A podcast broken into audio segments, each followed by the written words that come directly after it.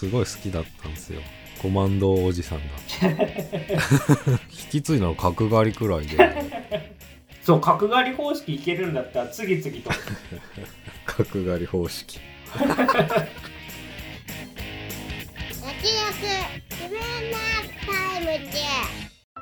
どうも慎太郎です。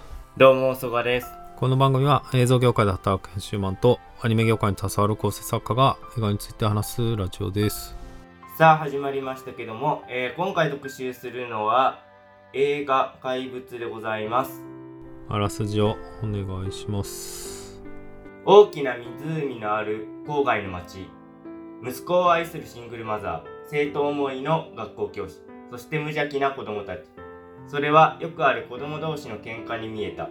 しかし彼らの食い違う主張は次第に社会やメディアを巻き込み大ごとになっていく。そしてある嵐の朝子供たちは忽然と姿を消したという内容になっております。ほい。ではまず、えー、総論の方から参りたいんですけども、えー今回の怪物ですが私曽我はですね良かったんですけどなんなんて言うんですかね決して歴代の是枝監督作品あるいは坂本雄二脚本作品と比べて完成度はそんな高くないけどむちゃくちゃすごい印象に残るとかむちゃくちゃインパクトある映画に仕上がってるなと思いましたね。で、まあ、一応ちょっと注目されてるとこで言いますとカンヌで、えー脚本賞とあとクイア・パルム賞をね受賞したっていうことでも話題なんですけどうん。俺はあの脚本賞を受賞したのは知ってたんですけどクイア・パルムは正直えっと怪物が受賞するまであこんな部門が新しくできてたんだぐらいのうん認識で言ってたんで逆に良かったなと思います。ねこれのなんか事前情報として入れてたらその色眼鏡で最初から見ちゃったなっていうか。これ結構なネタバレじゃないですか。ク クイア撮ってるってなる。う。んクイアっていうのはつまり？まあ LGBT 的な、うんうん。うん、テーマのうん。映画に、えー与えましょうっていう賞ですね。2010年から新設されてる。うん。うん10年逆になんかその情報そうね。なく見れたんで純粋に。あの脚本楽しみだなっていうところはありますね。でまあちょっと完成度高くないって言っちゃったんですけど今回、まあ、よく羅生門形式って言われてるんですけどまあ厳密には違うんですけど、うん。その視点の主人公は変わっていく三幕構成になっててうんうん。で羅生門の場合はその視点ごとによってある出来事の真実が明らかに食い違っていくんだけど、まあ、今回の怪物は食い違わずにうんその内容が保管されていくんですよ。どんどん保管されていく、うん。だから最初のシングルマザーのお母さんの視点では見れ見えてなかった部分が先生の視点で保管されてさらに最終パートの子供たちの視点であ本当は全体ではこういうこと起こってるんだっていう保管関係になるんで、うん。まあ厳密にはラッシュモンと違うんですけど、うんうん。まあ一応ねそう言われてるってことですね。その構成があるからなんていうんですか後々の視点でどんでん返ししたろうっていうその坂本さんの力みみたいなところがあって。いや明らかになんかえこの先生そんなむっちゃ態度悪いことするかみたいな。で 取ってつけたようなまああるんですよその理由が。お俺俺が一番ちょっと違和感としてあったのは、まあ、長山先生っていう、まあ、担任の先生じゃあ堀井先生か。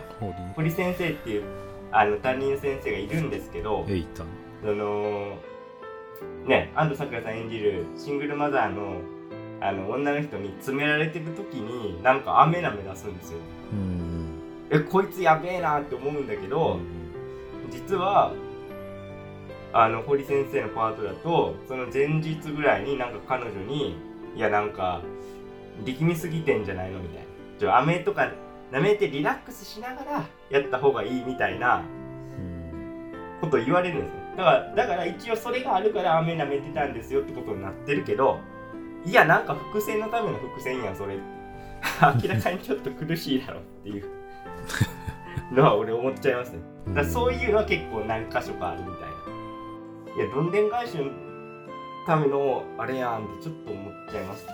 だからそういう意味ではなんか完成度高くないなみたいな。坂本さんのねそれこそえ瑛太さんに出てる中でいうと最高の離婚とかの方が俺はむちゃくちゃすげえと思いますけどただそのこの作品を持つテーマ性とかうん観客に投げかけてくる問題提起の強さみたいなとこはいや本当にやばいなっていうかむちゃくちゃ強烈でちょっと見た後考え込んじゃうレベルのものをちょっとね食らっちゃったのですごい見て損のない作品だと思いますしもう本当にね役者さんはみんなすごい。特に子役の2人がやばいんでいや是枝さん、うん、どうやって演出してんだみたいな。今回なんかい今まではそんな台本とか渡さずにこう口伝えで子供に対して演出してたみたいなこと言ってたんですけど今回はもう台本渡した上で、まあ、テーマはテーマなんで。うん。でそれを結構なんていうの専門の LGBT のその団体とかの人からレクチャー受けながら本当に子供たちに事前にインプットしてもらってそれから撮影したみたいなことをどっかのインタビューで語ってていやなのにこの演技できるんだと思って本当にそれそれは道義も抜かれました？って感じですね。まあ、個人的な脚脚本ももちろんすごいんですけど役者の存在感ほんとすごいなと思って、うん。うん、楽しめました。えっと今回の怪物なんですけども、えー、慎太郎さんはいかがだったでしょうか？はい。めちゃめちゃ楽しいっていうかうん。なんか毎回暗そうだなって思うんだけどまあ今回は、まあ、まあ意外と終わるとそのなんか希望に向かうような終わり方でうん。全然もう一回見たりしたいなってすすぐ思うような作品で、まあ、ネット上の意見でもう見たくないみたいなのはあったらしくて、まあ、でもそういう感じの映画じゃないかなって俺は思ったな。うん。うん、なるでまあそうだから脚本がね違うってことでまあ松岡君が言ってた力みというかまあ振りかぶりは結構すごいとこもあるんだけどてか全体的に結構全部言うよね今回。そう。うーんまあまあなんか本当に大事なことは言ってないなとは思います。あーそのね、まあ、そういうとこと、まあ、さらにだからもう、まあ、あと23回密回したいんだけど その細かいネタもすごい込められつつ、うあそれはもうすぐ言っちゃうんだみたいなところもいっぱいあって、まあ、やっぱりその是枝さんだけでやってる時とはまあ明らかに雰囲気が違うなっていうのをまず思いましたね。うん。で、えっと、まあ、時系列が変わって、まあ、答え合わせみたいなことに、まあ、まあ、よくある手法なんですけど、あの、そのどんでん返しだけじゃなくて、そこの描かれてることの際、どこがどう違ってくのかっていうのが、今回の物語の肝で、うん、まあ言っちゃうともうそこが怪物だと思うんだよね。その隙間に我々が何を思うかその実はそうじゃなかったみたいなひ人しか出てこないわけで今回は。うんあのそうですそうそのまあ疑う心みたいなことがまあ怪物だなと思ったんだけどだからそこをマッチさせてるからまあめちゃめちゃうまい脚本だなと思ってなんか整合性が合わないっていうかまあそれそういうのも全然飲み込んでしまうようなこうコンセプトがあるからそこでなんか疑ったりすることがなんかもう術中にはまってしまうような感じが俺はして、ん。ああなるほどなと思いました。まあうーんとまあちょっと情報量が多いからそれいうとこは後々話すとして、えっとまあ、あと俳優陣がすごくてね。エイタさんかな。これは。一一番っていうか。いやいやよやばいよね。うん。そのてかまあまずその新人教師をできる年齢じゃないのに 新人教師にちゃんと見えるのもどういうことなんだろうってまず思うし。いや本当に俺すごいのはあれだけのイケメンなのにちゃんとキモい感じに見えるんですようん、まあそれもあるね、うん、いやまずめちゃめちゃ若くなんで見えんだろうっていうのもあるんでで最初のパートでめっちゃキモく見えるしそれがこう覆っていくうん。感じ、まあでも間違いなくでもその、まあ、特に前半から中盤までのあそうだったんだっていう物語の原動力が確実にエイタさんが担ってていやもうめちゃめちゃでかかったなと思いましたね。だからそれをまあうんやっぱ子役よりやっぱそれを意図的にやってるのかなってすごく感じたから、まあ、そこにはちょっと震えたかな。ココのあれはまた後ほど言うとしてまあうん本当に何回も見返したい。こここれがあったんだっていうポイントがすごい散りばめられてるんで何回も見れる作品だなと思いましたね僕は。って感じですね。はい。そうですね。じゃあまずあれですか。瑛太さん演じる堀先生から見ていきますか。俺の全体的な印象ですけどもう最終的に見た感想としてはいやちょっと堀先生かわいそうすぎんかって思っちゃいました。うーん。失ったものは。いや代償でかすぎるいうか。もちろんね堀先生にも悪いとこはある。あるけどその犯した罪に対するペナルティーがうん。釣り合ってないだろうって思っちゃいました。うん。結構なダメージというか そうなってくるとうーんそのいやまあ別に誰が悪者っていう話じゃないんですけどその湊ですよね。だ湊がう嘘をつくじゃないですか。うんだその動機が、まあ、一応語られるんだけど第3幕、いやなんか俺は納得できなかったのそれ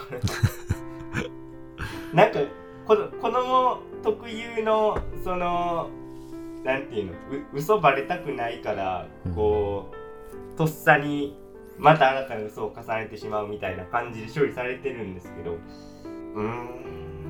ちょっとなんか まあそれが、うん。あれあのこの脚本のまあ妙だと思うんですけど。まあその湊以外にも結構嘘つくっていうかその女の子いるじゃないですか。女の子大事だよね。湊くんがなんか猫で猫遊んでたみたいなこと言言って、で堀先生の前はそう言うんだけど今度場面変わってあの前言ったことを他の先生方の前でも言ってくれないかって言われた時に拒否られるんだよ、うん。うーん。でどうどうなあの女の子の心理とかもちょっと俺は分かんなかったんだけどあの女の子はミーナと好きなんじゃないかっていう、あそうなんだ。うん、説がそのなんか削られたらしいんですよね。ああいやでも、うん、まあまあそうねまあでもこれくらいがあのいぶし銀な存在感を放ってて。あいつ何やったんやろってこう一応思うから。まあいいっちゃいいけどそのあの子さ俺初見最初気づかなかったんだけど BL 本読んでるらしいじゃん。うん。そうえもうこれもうネタバレ前提なんで全部言っちゃいますけど、こう脚本大きく2箇所削られてるらしくて、で1箇所は堀先生があのー彼女とセックスするときにうん。まあゴムがないってなって大丈夫大丈夫みたいな感じで本編中が処理されてんだけどその後結局ドラッグストアに今度迎えに行ってうん。安藤サクラに出会って気まずいみたいな描写があったらしい。でそことあともう一回削ったのはあの女の子が湊に対してうん。いやもう同性愛をカミングアウトしちゃいなよっていう感じに持っていくらしいうんうん。あだから BL なんだっていうのを俺そこでちょっとまあうん腑に落ちたし今慎太郎さんが言ってくれたみたいにもしね湊に対してそういううん気持ちがああったからそういう風な流れになったんだとしたらあ繋がってくるなっていうのうんだだいぶ見えてくるんだけどなんかね今の編集のテイクだとあの女の子はちょっと不気味にも映るというか。ああでもそれじゃん。そ れだよ怪物は。うん。いやそうやね。で爪痕残してくるよね。それが怪物の正体だよっていうことになっちゃうんだよね。もう全部これになっちゃうけど言っちゃうと。もう今日のまとめできちゃったそれが怪物だよって。うんだかうんら、まあ、はうん。ちゃんと話し合えないっていうところがあるから。まあだから好きだから湊のこと好きだからまあまあ正面からその2人は、まあ、対話できなかった。あまあ湊ともそうだし先生とも、まあ、正面から対話できなかった、からまあ疑心暗鬼からでまあすれ違いが生まれてってことだと思うんだけど子供の嘘ってほんとなんか残酷というか。あでもさその元に戻るけどさエイタはさ安藤サクラとまあ和解したっぽいからまあ復帰はできるんじゃない？いや無理でしょ。やんと桜と和解してももうだっても週刊誌でうねマスコミ出ちゃってますしね相当無理でしょ まあうん俺はちょっと堀先生かわいそうじゃないかなって見てしまいます。まあでも教師には復帰できんじゃん。まあねそうあってほしいけど。まあだから教師に復帰したところでまた別のお母さんたちに噂されて。怪物2ですよそれは。俺やっぱまあ今回タイトル「怪物」ってなる前は現代のなぜだったらしいです。ね、うん。坂本さん決めてたうん。タイトル。じゃあ俺はなぜの方が結構しっくりくるなと思ってたんで最初見終わった直後とか、うん。結構いろんななぜが浮かんでくる自分の中うん。でも今ちょっと慎太郎さんと話してなんか「怪物」っていうタイトルのうん。深みに今ちょっとやられてますね。ね本当にね絶対もう一回見るべきなんだよないや多分ね川村元気さんとかプロデューサー陣が「いや怪物でいきましょう」みたいなことになったんだと思うんだけど、うんううん。うんまいなと思いましたね今そうそうそう。そのそれあの電車の中でゲームをするしね。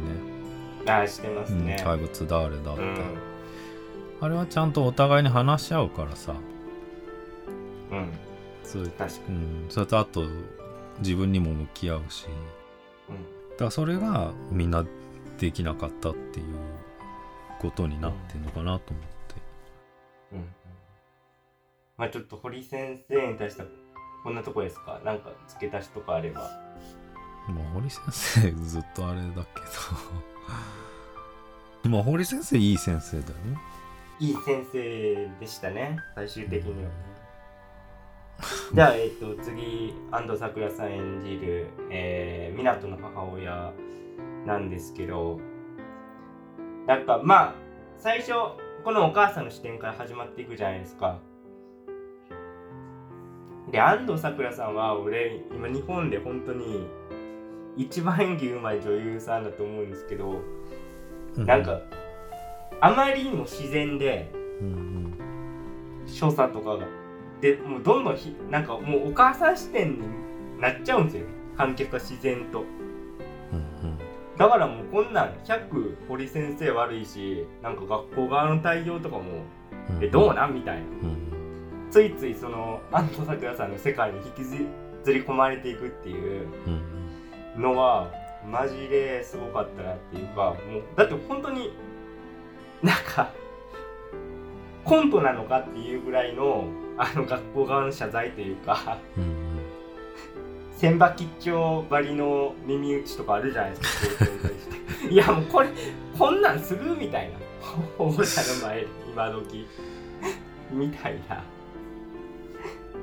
こともあるしねそれはもうお母さんとしては許せないよなみたいな感じにどんどんなってたんだけどでもほ堀先生視点とかあるいは湊の視点とかなってくるといやこのお母さんも結構やばいやつやったんだっていうのが、うんうんこう後々分かっていってうん。そこはねまあ構成のうまさだなと思いましたね。俺がもう一番うまいなって思ったのはバラエティ番組見てるんですよね親子で、うんうん。家で。でそれなんかお姉タレントさんが出ててそれに対して結構まあお母さん茶化すけどでも第3幕の湊の視点からその場面見ると全然また違った印象に変わってくるっていう。うんそれはほんとうまいなと思いましたし湊がこう苦しんだ原因は確実にお母さんうんの部分が大きいよなっていうかうん。私はもう普通にやってくれたらいいみうん。たいな湊が結婚するまでお母さん頑張るみたい幸せな家庭を築いてくれる。なそう。とかね。だから最初第1幕目見た時はもう何気ないセリフなんだけど第3幕見た時にうん。それが本当に呪いの言葉としてうん湊には聞こえててそこのやっぱ印象の変わりっぷりっていうかね。そういうのは下手したら一番大きかったかもしれないですね個人的には。うん。まあそれはもうえ脚本のうまさであり映画のうまさでもあるね。うん。だからやべえやつだなって思うけどでも別に普通の人なんだよね。とはいえなんかうん。やばい思想を持った人間なわけじゃないじゃん。いやそこなんですよね。でねその、まあ、その反転するところがてか安藤さんまあ俺少数派だと思うんだけどあの安藤サクラさんの演技にね、ちょっとだけ違和感を感じてたんですよね。僕ずっと。えうーん。あのか今回はそういう演技プランだったか。うん。あのエイタさんは完全にこうなんかこう等等身大っていうかその先生自体をなんか自らの中から演じようとしてたじゃん。で先生も自体もなんかこう自分の考え自分の言葉で行動する人間だったわけじゃん。人物だったわけじそうですね。ゃん。、うん、まあだからこそ湊とうんうん。ねよりのメッセージに気づいた。あ最初に気づいたからね。だからそのそれで言うと、お母さんはどっちかというとお母さんであろうとするような人物で言動もそうで、だからなんかそのやっぱエイタさんと比べると安藤サクラの演じた人物ってやっぱ明らかに違うなと思ってだからそこの違和感をあえて出しに行ってたらまあちょっと天才すぎないかって思ったんです。うーんなるほど。まあ結構まあそれは母親としての動きがそういうものになってしまうっていう結構普通なことでありながらこの映画ではめちゃめちゃ重要なファクターなんで、だうんからそれがね出せるのはすごいなと思いましたね。まあその理想お母さんの理想像みたいなものに母親一人だから、まあ、やんなきゃいけないって気持ちもあってやってるっていう感じが出てて、まあ、そこが息子との対話を5番、えっと、うまくいかないものにしたっていうところが出てて、まあ、上手でしたね。あれ本当そうなんですよね。第1幕で、まあ、堀先生がシングルマザーだから結構過保護なんじゃないですかみたいな言うんだよね、うんうん。でその時は本当に嫌な先生だなと思うけどでも第2幕見たら実は堀先生も母子家庭の出身でっていうのが分かってくるから、それを加味した上でさっきのセリフを振り返ってみると、うんうん。まあ、だからこそ湊の気持ちに寄り添えてたんだなっていうところが分かるからうん。すごいですよね、構成うん、なんで堀先生も一言だけあれだよね。男らしくしろみたいなことは言っちゃうんだよね。そう言うしだからえっと男らしく仲直りの握手だ、うんまあだからそこのなんかバイアスみたいなものはなんか結構そのまあメイン級の2人には共通してかけられてるっていう演出になってるよね、そう。うん、だそれ以外はエイタさんはもうその先生。そうなんですよね。俺から見たら大きな失点はそのうん。慎太郎さんが言ってたそうだよね。とこぐらいその結構男性性のうんうんこうお押し付けを無意識にやってるっていうとこぐらい。まあそれが結構ででかいって言われたらそうなんだけど。うんだからそこの人生が。この映画が語ってるポイントにおいての原点はまあそこぐらいで。そうですね。うん。まあ難しい。だからちょっとお母さん怖いなと思ったのしれっと弁護士雇ってたりとか、うんうんうん。それ一切なかったねだからそこはやっぱ結婚のうまさなん。ですけど、まあでもああなったらそうなるよなっていうのはあるけどあとちょっとこう過剰にお父さん。を神格化してるような向きもあるというかああそれそう逆にその湊の方が冷静に見えれるっていや実はお父さんはうん。不倫相手と旅行中に死んだみたいなことをなんか子供の方がむしろ客観的に見れててまあそのシングルマザーっていうそのプレッシャーもあるんだと思うけどお母さん的に。うん過剰におかなんかねお父お父さんのためにみたいな。うん。だからそこもさ結構深くてさ。うん。でもとはいえさなんか相手の女の人のセーターがダサいみたいな情報も息子は持ってたじゃん。うん。それはお母さんが確実に教えてるよね。そう。だからそのにお母さんももうあの落としどころが見つかってないんだと思うんだよね。うん。あの対話できずにもうお親父じゃなくなっちゃってるから。でも息子の前ではあんま悪く言いたくないっていう気持ちとその二律背反する。うん要素が多分混ざっちゃってるからそういうことがなんか 細かいセリフにも出てて、まあ、やばいなって感じですよね。そう。じゃあちょっと湊のお母さんこんなところですかね。はい、でまああとじゃあ子役の2人見ていきたいんですけど、まあ、まずは湊ですよね、うん。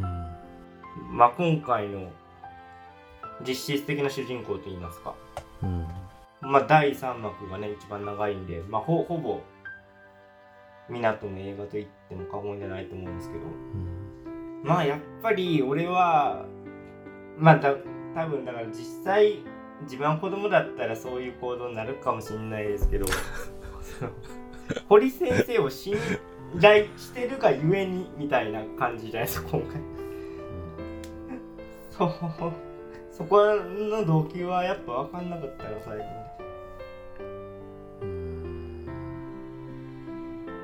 結局まあなんかまあいろいろあって堀先生にやられたって嘘ついちゃったのは最後わかるけど最後に堀先生が学校にもう一回来てうんで港に詰め寄ってお屋上の手前まで、うんでそこでまあ対話してうん港の真意っていうのはわかるんだけどでもその後に下に逃げていって階段こけて堀先生にやられたって自分が言ってるんですよ俺ちょっとそのサイコパス感やばいなっていうか。ああれ？自分で言ったんじゃないんじゃない？あ自分で言ったあれんじゃない？周りに生徒集まってきて周りのかうん、じゃなかったかな。なるほど。だだだったらだったらうん。いいんですけど、いやあれなんか自作自演にやってるふうに俺は最初捉えてたから ええみたいな。やばすぎんって思いますそよれちょっと辻褄合わないだ先生に肩掴まれてでまあバッと走ってってでこけたからまた周りが、うん、生やし立てた感じだったと思ったけどな。るほなまあだから港もまあ、うん、だから自分の気持ちが気持ちも分かってない状態だったよねだいぶ長いことにどうん。かなり動揺してたよね。星川君の前でね自分の気持ちに気づく瞬間とかさ。いやーなんとも言えないのがそのだからそのなんていうのジェンダーの揺らぎというかそれの持っていき場所が堀先生しかなかったんだろうなと思うんだけど結局あのお母さんだから。で周りに信頼できる大人ってまあ多分堀先生ぐらいしかいないから、まあ、それが港なりの SOS だっていう話じゃないですか。結局は堀先生に委ねたんだっいられてます。け、ね、なえ何したんだっけ？堀先生にみんな作作文。あれあれ湊の作文じゃないのか？どっちの作文？あーあまあでも委ね星川あーいや作文は。湊。港でいいん。じゃないうん。だからいられてどっちのセリフ忘れてたけどなんか堀先生気づいてくれるかなみたいな。で一人は気づかないんじゃないみたいなこと言ってたけど、うん、だからあの二人にとってやっぱ堀先生はめちゃくちゃいい先生だったんだろうな信頼されてたんだろうなっていうのがあるからこそなんか理不尽 理不尽だなって。あそうなんだ。あんま信頼してるとは俺あんま思わなかったんだ。あ本当に？だって湊はなんかあれも遊び作文は遊び程度だったかなって思って見てたいや俺はだってあれはまあ明らかにそのなんていう恋人関係として幸せになれない2人がうんもうせめてまうんあ遊びの要素入ってるかもしれないけどよくやるじゃないですか。うん 子供がやってるからすごい今綺麗な風にこう見えてますけどだからよくまあ芸能人がインスタで匂わせとかしてるじゃないですかだってよくまあいや。そういうなんか叶わぬ恋のうんうん。発露なのかなと思ったらああでももちろんそうだと思うけどでもそれってもうさ信頼とかじゃなくない？届くか届かないか分かんない祈りみたいなものでさ。いやでも匂わせもだって別に湊はこれもう湊だってセリフで堀先生はいい先生だよって言ってうんうん。た星川君みたいでもそのこの2人の関係に対してそこまで理解があると思ってない？どうなんだろうな。そこピンポイントで分かってくれるっていうのはうん別に確信めいたものはないかもしれないけどでも堀先生だって気づいてくれるんじゃないかっていう思いがあったからわざわざ作文でやったんじゃないですかだって堀先生しか読まないからね。うん。もっと他の手段もあったわけじゃないですか。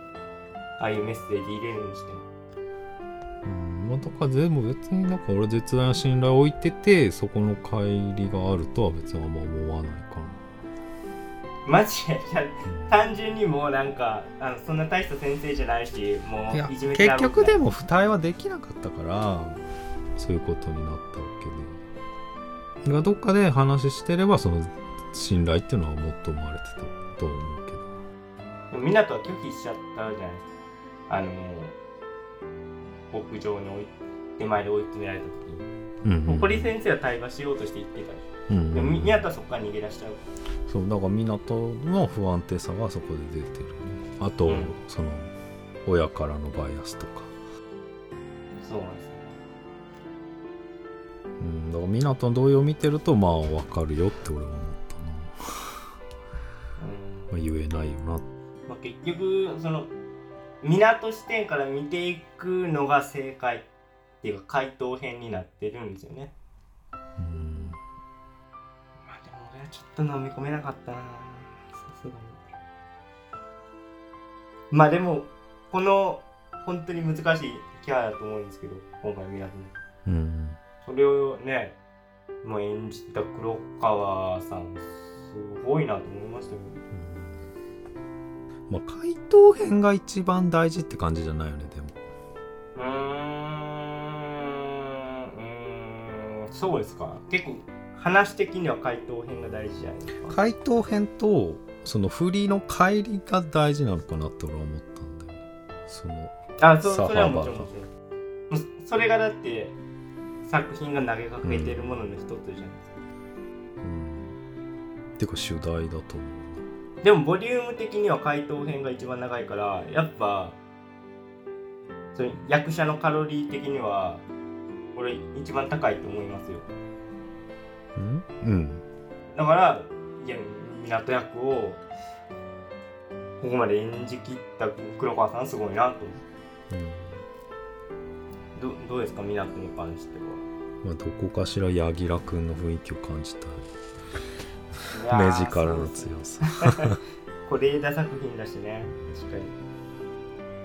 ちょっとなんかギラついてるものありうんうますよ、んすごいいい視線を持ってうん。まあ星川君との対比もいいよね。るそうですね。じゃあそんな、えー星川よりなんですけどもまあでも予告編の感じとかもそうですし、まあ、途中までの脚本とかが、まあ、完全にこいつが怪物ですよシフトだったんだけどうんミスリー蓋をド開けたらね全然そんなんじゃなかったですね。このこのなんかすごいですね。存在感が浮世離れしてるというか。うんうんうん。まあそれはまあそういう役演技プランででも出してる感じ。いやー凄まじいですうん。まあただ単にねそういうキャラクターなのかなと思いきや全てに理由があるしね。ね。うん。まあでもそのさ怠け者のくだりもさうん。まあ全部言うなと思っちゃったんだよね。そこは坂本さんなのかな？わかんないけど。俺でも決定的なことは言ってないじゃないですかほん本当にうん。この感情が何なのか。いや同性愛ですみたいなことは言ってないし。あーいやほらあの怠け者のくだりね。なんかすごい特殊能力を持ってますって話するじゃん。うん。もうでもあのそれは体の力を抜いて何も感じなくなりますみたいなことだったじああそういうことか、ゃん、うん、でいやそこまででいいのよその後足しちゃうんだよね。港のセリフで。確かに。それは星川くんですか？おいいらんいらんと思ったの。確かに。そうそれはそうなんだよまあそそんな変ではないんだけどいやもうそこは伏せても方が観観客気持ちいいかなと思ったんでちょっと星川君絡みで俺ちょっとこれはと思ってまあ坂本さんの俺が力んでるなと思ったところもあるんですけど。変のかな坂本さそんうそう。中村獅童さん演じるお父さんいるじゃん。いるね。で星川君に対して「こいつは怪物ですよ」堀先生に言う。えー？みたいな。ミスリードを誘って。坂本さんみたいな。いや普段絶対やらないじゃん。そこまでは。まあこれださんだったら多分やんないかいやーみたいな。まあ確かにそう言われたら説明しすぎはそうなんだけどうん。でも俺決定的な部分は映像に見せてるなと思ったのは、まあ、ちょっと飛んじゃいますけどあの校長先生と湊のシーンとかね、うん。あの音楽室で。あそこはもう感情を音で表現してるじゃないですか。そういうとこは俺すごいいいなと思うんですけど。まあ確かにな。怪物誰だ？怠け者だ。まあ確かに。い今言われたらそれはそうだなと思いましたまあ、怪物誰だのゲームはねいいんだけども、あのうん。まあ伏せてる全体のテーマなんだけどはっきりは言わない。だからね本当にね全部の場面にね結構意味があってむしろ確分かりやすいかなと思ったけどまあだそう考えるとあの女の子とかが結構いぶし銀な働きをしてて。い いいんだよなっていうとこもあるしまあまあいいけど俺あのーまあ星川くん絡みで言うとですねそのもしかしたらガールズバーを燃やしたのは星川くんなんじゃないかっていうのがあって、でで結局決定的なことは何も説明されずに終わるんでない。でそういうのが何箇所かあるんですけど決定的なことは説明されずに終わるみたい。なでも状況的な星川くんがもしかしたらみたいなうん着火守ってあるあの時歩いてて校長先生とすれ違ってるってことはみたいなのがあったりとか、まあ、全体的にはすごい匂わせてるけど決定的なことはしてないっていうのが俺は特徴だなと思ってるんですけどまあでもその火つけたやつもなんか物理的に難しいらしいけどね。そのいやそれはアリバイあの日のアリバイがあるっぽいけど。距離的な、なるほど、うん。でまあその着火まで難しいっていうのも、まあ、一つあるし。まあだからそれで言うとこう言っていいい言っていいっていうかあの進んじゃうかもしれないけど校長先生の話もあるよね、そうですね。本当に引いたのか引いてないのか。うん。そうだからそこも決定的なこと言ってない。うん。まあ一応なんかその湊とのやり取りで先生も嘘をついてるっていうのは言ってるけど、うん。それは何の嘘なのかっていう。うんうん。まあすげえ匂わせてはいるけど。うんもう最終的には俺第3幕なのまあお俺はですけど第3幕なんですよね。本当に星川君と湊のやり取り。うん。あのーなんで湊が神をじ自分の神を突然切ったのかのところのうん。あのなんか繊細な2人のやり取りというかうん。俺最初はだからまあ星川君いじめられてるからそのバイキンが映るみたいなことで神さら触られたんで切ったのかなってなるけど、うん。でももう最終的に湊の気持ちとかが明らかになってそれを踏まえてみるとやっぱ神触られたことによってなんかこう気持ちに込み上げてくるものがあったんだろうなみたいな。だからそれの戸惑いでうん。反動で髪切っちゃったのかなとも取れるし本当にね2人の描写がすごいんですよね。うん。抱きつかれた時もね動揺してたしね。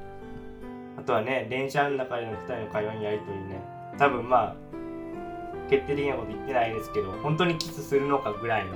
うん顔見合わせてたもんね。ね。であそこで、まあ、おそらくちょっと男性器が反応しちゃって でそれに対してうまい言い方こう湊は距離取るけど星川君はいやもう俺もそうなる時あるよみたいなそうそうそう。いやだからもうこれすごもうすごい脚本だなと思って、うん。セリフが。うんこの二人はすごいですね。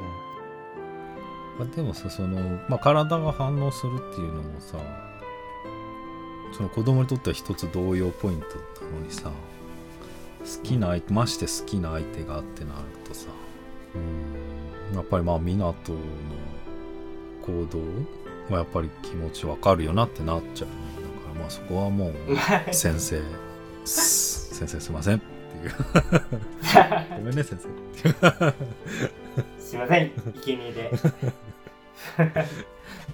まあいやまあこれがもうちょっと軽いペナルティーだったら全然俺もそうでいいんですけど。社会的に抹殺レベルだから。それはもう週刊誌が悪いんじゃない？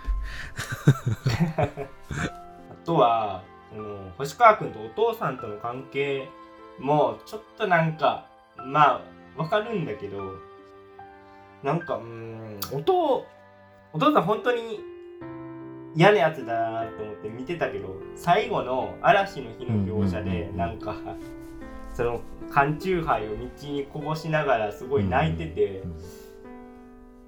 まあ愛情はあったのかみたいな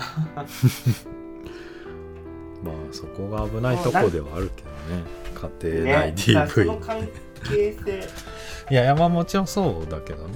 そのだからあそこさ校長先生も映るじゃん川の横でさ。もうし死にそうになってる、ね、そうそう。だからみんなさもう全員がまあみんな大変なんだよラッシュがそこで来るわけじゃん。まあ。そのアベンジャーズのラストワンカットシーンみたいなぐらいのさ、うん。俺は興奮したけどだからあそことかもねすごいねいいシーンだったね。あのラッシュはね。いやだから誰が悪いとかそういうことじゃないわけじゃん今回の作品、まあ、そういうそれを体現してたシーンだったねあの一連まあでもあえて見つけるとしたらもうお父さんだけどね。の、まあ、お父さんは最下位だけどまあでもそういう人を見つけるって話じゃないじゃん。まあまああとは俺星川くんでまあこれが本当にキーになってくるんですけどビッグクランチ知ってるっていう。うん。頭いい賢なんだなって思いましうんまあうん。まあでもそれはあれじゃない？必死こい必死こいてじゃないけど。こう自分の存在意義と向き合うために必死に調べて調べて。た、うんたまたまたどり着いた。これいいじゃんっていうやつだったっていうとことかも。だからそのレベルが高ければ高いほど星川君の魂の叫びが聞こえてくるから。いや本当そう。う、ん難しければ難しくほどいい。よね本作ね。まあ明らかに監督はそういう風にやってるんであれですけど銀河鉄道の夜ですよね。ジョバンニとカンパネルラでしかもね電車の中でああいうやり取りがうん。起こった後にむちゃくちゃ暗転してからの むちゃくちゃ暗転してからのもうなんか嵐は過ぎ去ってうん。2人がキャッキャウフフしながら終わっていくとかもう完全に銀河鉄道の夜で。う、ん。いやー。これいやむしろ銀河鉄道の夜分かってないともう観客置いてけぼりレベルのことやってんなと思ってうんそこはすごいなと思いました。うんあそこもまあどっちとも取れるバランスにはなってるけどなってるでも明らかにちょっと結構えっと俺が見た劇場は本当に前列以外はほぼ埋まってる状態だっええたんですけど、結構ポポカンとなってましたよ。終わった後銀河鉄道の夜芸術的なっていうのはつまりどういうこと、もうだから死後の世界うんですよね、あれは。うん。らそこはやっぱ分かんないわけ。でうん。そういう下敷きがないと。しかも全くシチュエーション一緒ですからね。ジョバンニとカンパネルが片一方がいじめられてて疎遠になってみたいな。うんまあ実は疎遠になってないんだけど、銀河鉄道。とかで見ると、まあやっぱり宮沢賢治的なことやろうとしてるし、まあだだからこそ、う美しいんですけど、まああと物語にどれだけ触れてるかだよね。まあ王道っちゃ王道だから、まあまそうですね。うん。あそこですよね。ラストシーン。まあ、繰り返しその電車の秘密基地にたどり着くまで毎回トンネルくぐっていくじゃないですか、まあそこもねこの世とあの世をつなぐメタファーなんでトンネルっていう。もう確実に意図的にやってるし。あとはまあ結局ねそのお母さんと堀先生がこう電車のとこまで行くんだけど泥をかき分けてもかき分けてもこう、雨で流された新しい泥で、こう全然中が見えない。で最終的に2人が何を見たのかっていうのもあえて映してないところとかもまあちょっと観客に見られてるというなんかレインコートだけあったんだっかなんかちらっとけちらねっとは見えてるけどまあ。ちらっとは見えましたね。まあでもあの泥かき分けシーンも長くてね。たまんないですよね。あああんな映し方。勝負カットだったね すごいですよねだ電車側からこうんうん。う映してるカットなんだけどあれすごいですよね、本当に登場人物の心を表すようにね。あれに近いものあの007のスカイフォールか。氷氷河の中に氷河凍った池の下になんか落ちてね。うんうん。穴開いてんの一箇所だけでね。そこここからしか光が見えてないみたいな。ね、オープニングの場合ですね。うん、に通じるものがあっいやすごいね。勝負カットでした確かたまあでもあれちょっとさその後ガパッと開けちゃうじゃん。あの扉を。うん。怪物ね。うん。じゃあ最初から開けてもよかったんじゃないかっていう。どうなんだろう。あれやっぱ開かなかったんじゃない？えでも開けて最後見るよね。うんだからじゃあ後で開くようになった。だだと解釈しましたけどね。いいけるんだったら最初からやっとけやっていうのは俺もそう思いますけど、うん、まあそれは野暮か、うん、いやでもいいシーンだったね。いやいいですよまあでももうあれじゃね世界が変わらない限りもうでも2人に居場所はないわけで。我々が変わらない限り居場所はないわけ。でもうあそこへ行くしかないんじゃないかなと思って。だからさっきの中村獅童もそうだしそうだけど中村獅童もまあまあ世間の化身みたいなものだから中村獅童が悪いというよりかはもうこの世界がそういうもんだからもう2人に居場所はないのでもう行くしかないなと思ったうん。いや俺は本当に坂本さんのセリフ回しがすごいなと思うのはその最後の場面で2人のやり取りですよだ生まれ変わったのかみたいなうんうん。方言えば聞くけど生まれ変わってないっていう。そのまんまだっていうじゃないですかすすごいな。普通も生まれ変わったってやっちゃうじゃない。ですかうん。そのまんまだよ。だから俺はちょっと思ったのはそのあの二人はあの二人のまま別世界に行ったのかなっていう。だから生まれ変わりの話で何回か出てきてるじゃないですか、うんうん。その港のお父さんが生まれ変わったら虫かなみたいな、でもお父さん立派だったから違うんじゃないうんところの生まれ変わりの話もするしそのね伏線ちゃんと貼っといてからの生まれ変わりじゃない。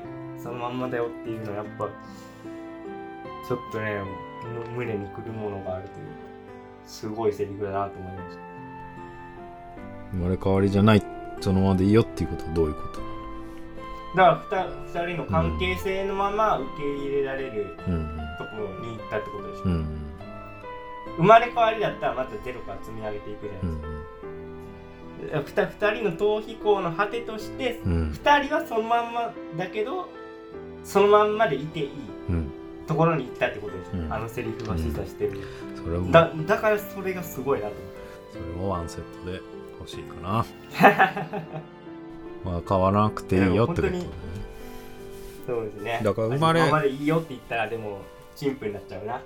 ただからお父さんには存在否定されてたからいやもう生まれ変わった方がいいんじゃないかって思い込んでしまってたけど、そそうじゃないよっていう最後ラストだったってことだよね、うそうなんですよ。うん。あと俺セリフねしびれたところうん。もう一箇所ありまして、あの本当に嫌なやつだと思ってる校長先生が実はむっちゃいいこと言うじゃないですか。校長先生一番だるかったな。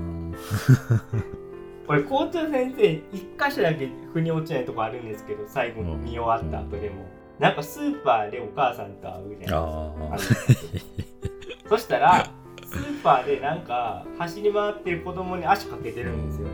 あ怒るじ俺そこはちょっとわかんなくてえ子供は好きなんじゃないのみたいな。あまああーまあそれで言うとでもやっぱ学校が好きって言われててうん。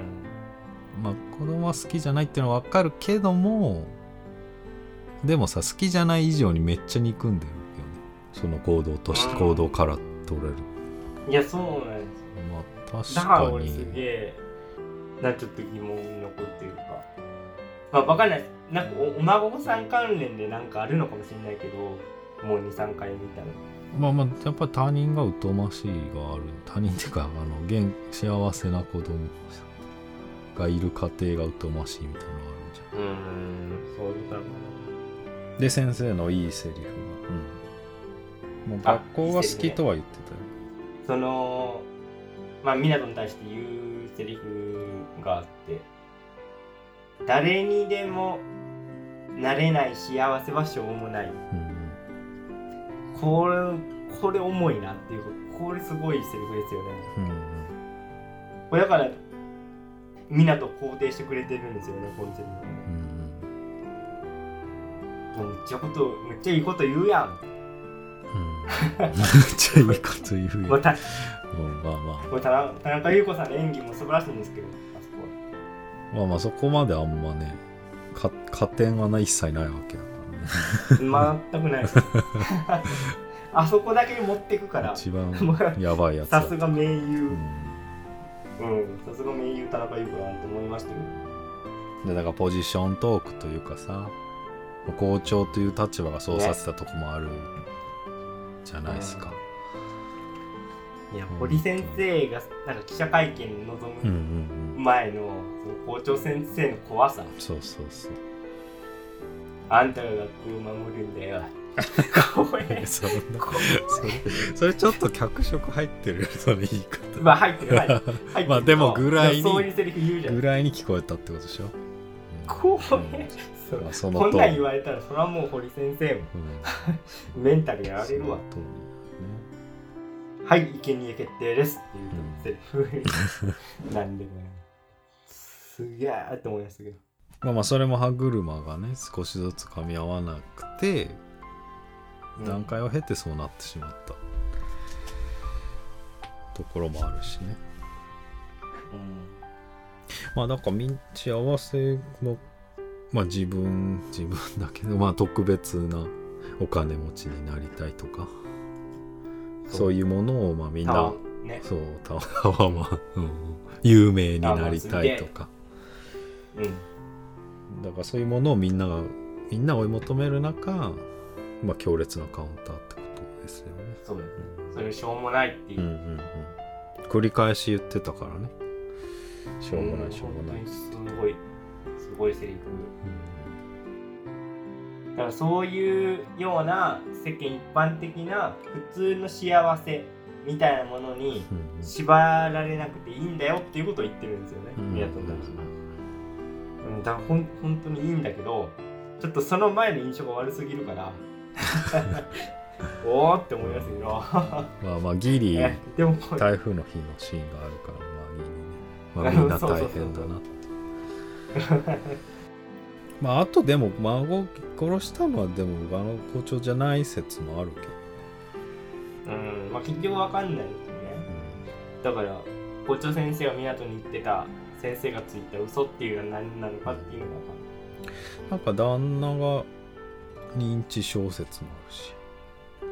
あそうなんだ、なんかあの面会のシーンで、なんかやり取り結構違和感があるみたいな。うーんそうなんだ。なんか息子のことあだから事故のショックで認知症みたいな。だから息子のことをまだ生きてるみたいなセリフもあるしお菓子泥棒だっていう話があったじゃんはいはい。はいっていうのなんか言い方の時系列が変みたいな。うん。いやちょっと二度三度見ないとわかんないですよそうそう細かいとこがいろいろ私しびれたセリフまあこれ校長先生じゃないんですけど多分みな港が言うてるんですけどそのお姉タレントのうん。テレビを港が見ているっていう場面ですね。第3幕にうん。でそれに対してもお母さんとやりとりあるんだけどなんかこうこんなやらせドッキリまあドッキリっていうの結構パワーワードなんですけど、いじめがドッキリになってるの今回、まあそのあれなんですかねモニタリング的な番組なんですかね。いやまあ明らかにモデルのもの存在するよね。ね。でお母さんこんなこんなの引っかからるみたいなちょっとやらせなんじゃないのぐらいのニュアンスで言うんだけどそれに対して湊がテレビでなんていうの？テレビで映ってるから嘘だってわかるんだよ、うんうん。こと言うじゃない。うん。これはもう本当にフジテレビ出身の是枝さんが ねじ込んだのかっていうぐらいわかんないですけど坂本さんが書いてるかどうかわかんないですけどこれ本当に我々としては耳耳が痛いというか俺すげえ印象に残りましたね。まあ、富士だとドッキリグランプリか そうか、モニタリング違いますね。竹っぷりですかな。ら、まあモニタリングはでもドッキリだよね。うん。そうですね。とそれもそうだし明らかに学校で悪い影響をどっくり番組が出してるっていうのも結構痛烈だったりそうですねきつかったよね きつかったででこの映画に描かれてる学校っていうのはもちろん社会の縮図として意図的にやってるんで、まあそう考えるとまあちょっとね我々としてはちょっと襟を正すしかない。っていうあとまあそれでそのクラスのいじめっ子の話で言うとさはい。あのメガネのいじめっ子の子が明らかに多動っぽくていやもう完全に消しゴムの消し方とか ADHD のそれ てか消しゴムの消し方っていうか消しゴムに消す必要ないのにずっとやってるっていう状況だった、でもそ でもそれそこまでな何かにつながってくるっていうのはあんまないかなと思ったんだけど。まあ描写細かいなと思って。これちょっとまあこまあここまで言うとあれかもしれないけどそのそのバランスちょっと若干気になってるっていうかうん、うんいじめっ子 ADHD でうんうん。でいじめられっ子のだからまあよりも何らかの 症状ありそうな感じで描かれてるじゃない。うん。まあまあもっとだななんていうかぜ全員何かしらあるんですけどうん。つまりななんか見ようによってはよりが放火犯かもしれないじゃないですか。うんってなるとなんかそうすごい歪小化してみるといやなんか犯罪の裏には障害がみたいな。あでもあの坊主の子は別に何もなかったよ坊主の子は、まあ、特にそうですね。そこはそうなんですけど。いやそのあのなんかメガネの子のあの ADHD 描写いるのかみたいな、ちょっとそこであんま何もつながってこなかったうん。そうなんだ。だから今回ちょっとクイア要素っていう役が乗ってるから、なんか余計なんか厳しくジャッジされそうだなと思って、そういうところが。逆に逆に。うん。まあちょっと思っちゃいましたけど、まあでも、気優であってくれっていう。俺ちょっと、万引き家族がなんか日本を貶めるからダメな映画なんだみたいな変な叩かれ方してるじゃないですか。かつて。んだから、なんかそういう風になってほしくないなと思って、今回は。いや、なんていうの、同性愛者を放火犯にしてるうんけしからん映画だみたいな。うんそんな映画がクイアパルムってどういうことだみたいな。なんかそんなアホな炎上の仕方はしてほしくないなと思いました。うん、そんなとこですかね。それはそれは左派からの指摘ってこと。左派からです。だから万引き家族の時は 右派か家族は右派から。ってことだよね。いやだからだから、うん。まあね、それだけこう社会性のある作品とかセンシティブなテーマを扱ってるっていう、まあ、証拠ではあるんうん。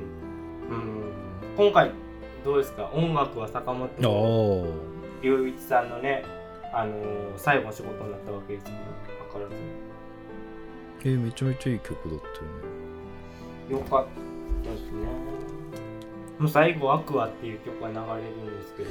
えそれだけだよね。おそらく。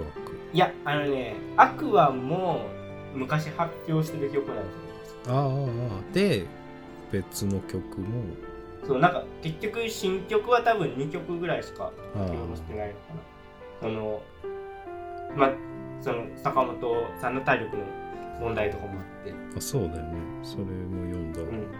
なので結構大部分はその坂本さんが発表された既存の曲から、まあ、チョイスしてきてるんですけどいやねあの場面でアクアを選曲した人のセンスすごいと思うん。た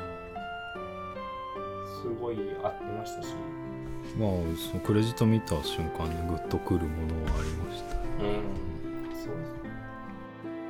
まあそう考えるとなんかオールスター感すごいですね、ん。スタッフ陣。うん。あの校長先生のさあうん。の、まあ、もちろんその田中優子さんがめちゃめちゃ良かったしあの不気味な感じめっちゃ出てたから、まあ、ベストキャスティングだと思うんだけどなんかちょっと吉永小百合さんうーん。なるほど。があってもまあわかんないけどまあアホのフリキャスティングはしたかもしんないなとかなんかちょっと思っちゃったね いやでもまあたられば許されるんだったらキキキリンさんで行くパターンもまあ全然あるな。是枝さんだし。ああいうね。まあ脇も良かったですよね。東京03の ね。コントっぽいって曽我君が言ってたのはそこじゃね。いや完全にそうですね。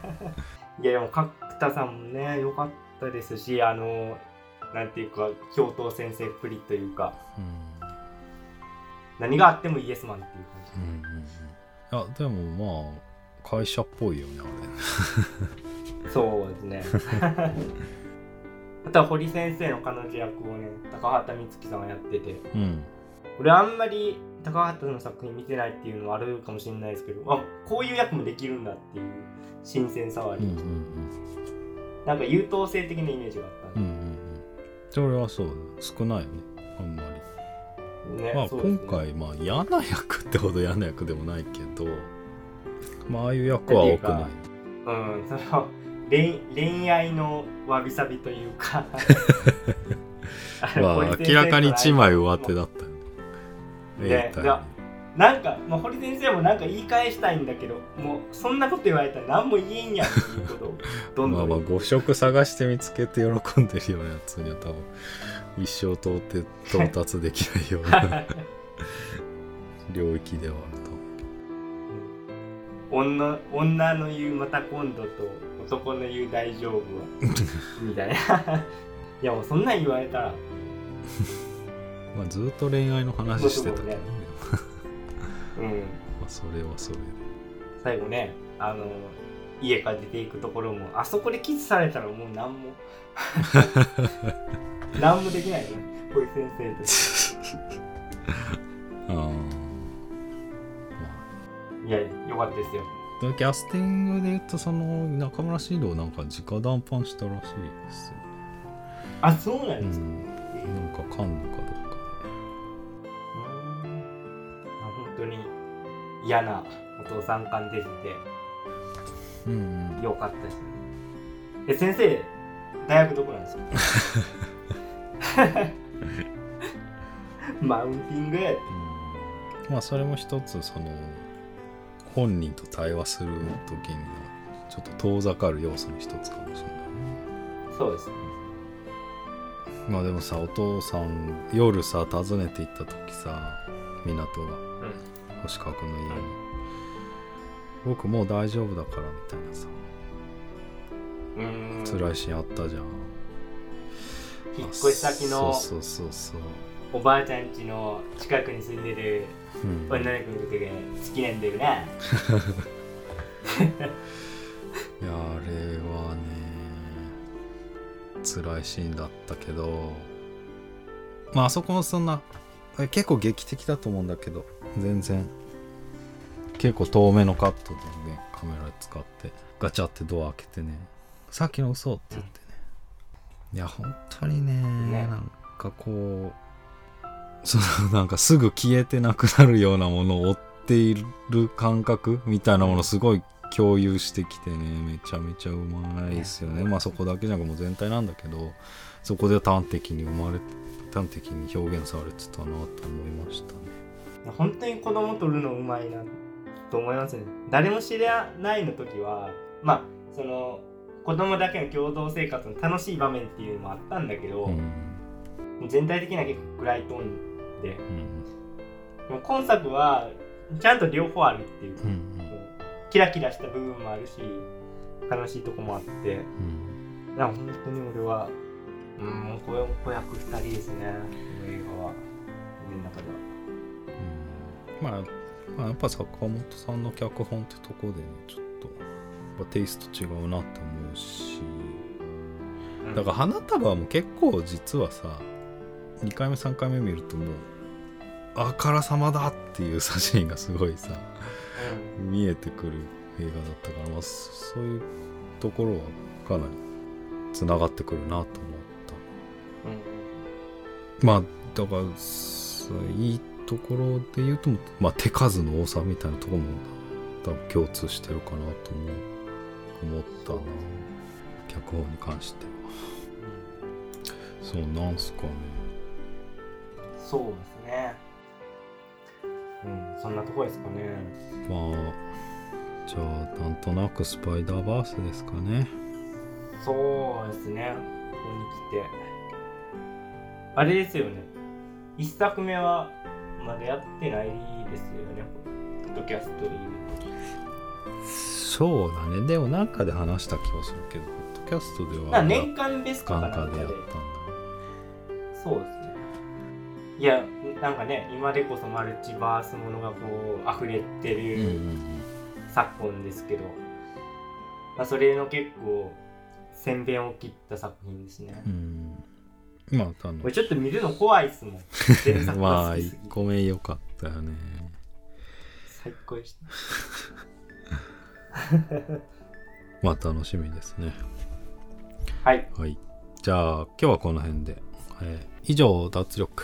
キネマタイムズでした。ありがとうございました。ありがとうございました